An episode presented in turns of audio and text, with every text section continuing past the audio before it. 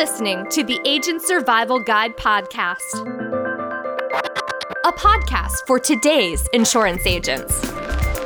Informing, educating, empowering, improving the way you do business in an industry that's anything but static. In today's episode, learn how to write emails with confidence in best practices for writing an email to your insurance clients written by Emily Markovic. A professional and effective business email takes some thought and care to construct.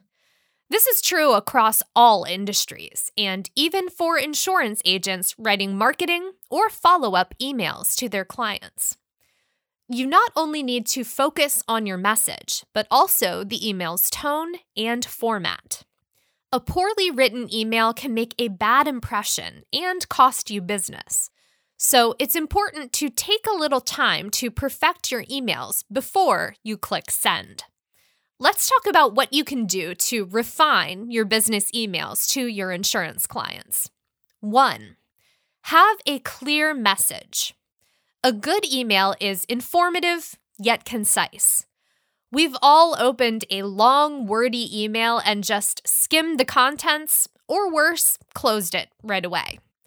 In order to produce an email that your clients will actually read, you need to have a clear purpose and goal for your message.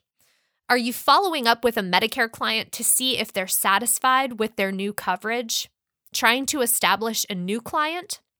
Having your email's purpose in mind, even before you start writing it, will help you keep the message on track to fulfill your goal. Sometimes you may need to send a client an email that includes important Medicare plan information that you can't slim down or cut out. In this instance, keep the pleasantries in the email short to reduce the length. A friendly greeting is still important to add, but the goal of the email is relaying the information to the client rather than catching up. You can always send a separate email to check in later.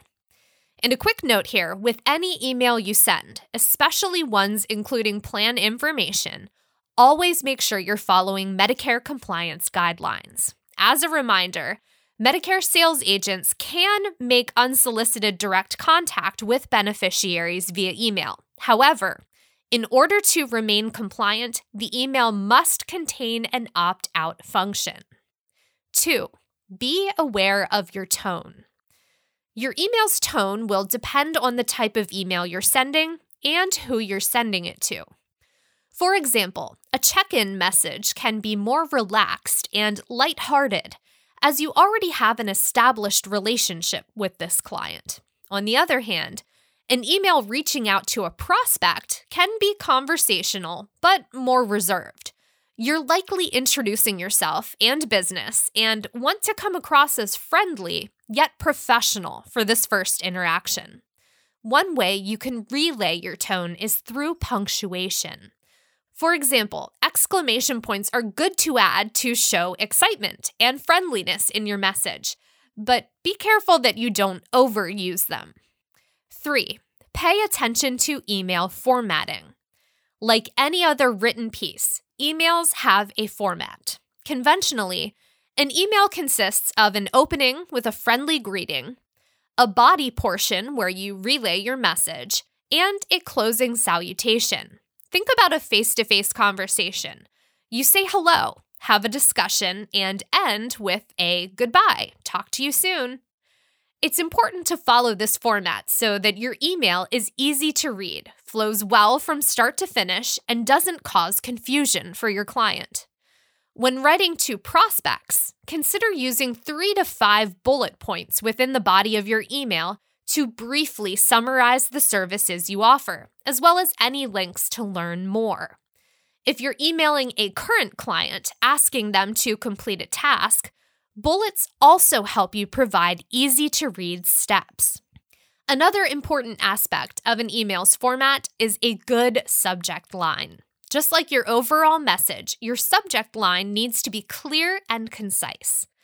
Take a look at some of the recent emails in your own inbox. Which ones have subject lines that stand out to you and give you a clear indication of what the email is about?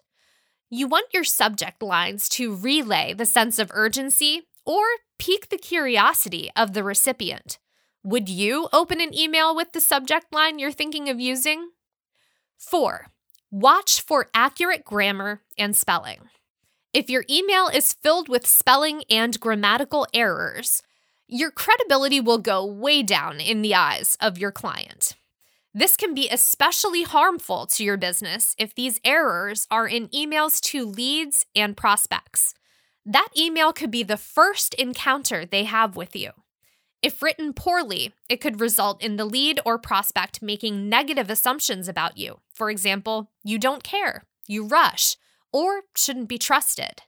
These are not the qualities a professional, trustworthy agent like you wants to convey.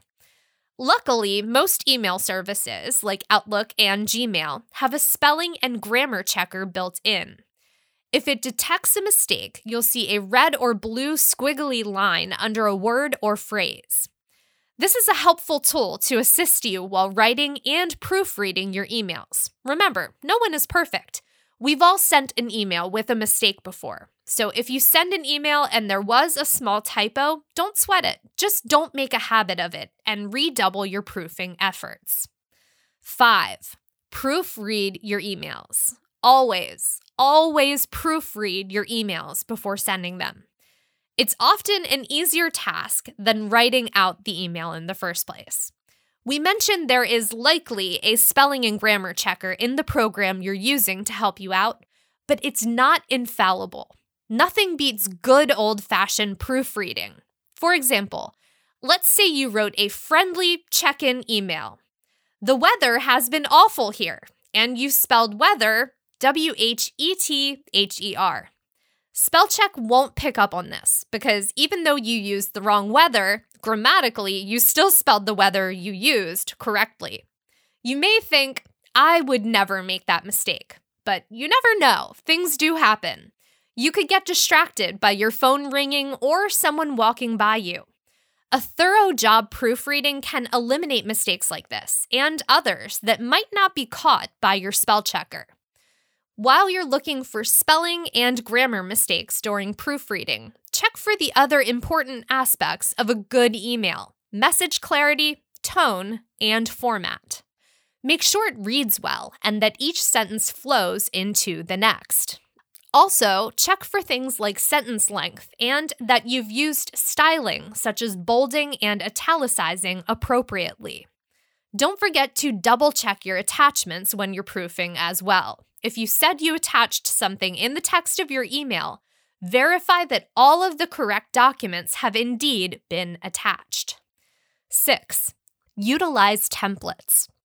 Templates are a great resource to have on hand, especially for more general pieces like insurance follow up emails. They can help you save some time and still send out effective and quality emails. Ritter has several templates for client correspondence you can use, and our knowledgeable staff is always available to help in any way possible. Becoming part of the Ritter family is just a simple and free registration away, and we'll have the link to complete that registration in our episode notes. Now, I know some of these tips that we went over today might seem like no brainers, but mistakes are easy to make especially when working in the fast paced insurance industry with enrollment period deadlines. Like many other business professionals, insurance agents are scrutinized on their expertise and professionalism. Making sure your emails are well written and free of errors helps you uphold a good reputation and grow your book of business. Don't forget to check out our episode notes for the link to register with our site, additional podcast episodes, articles from our blog, and more.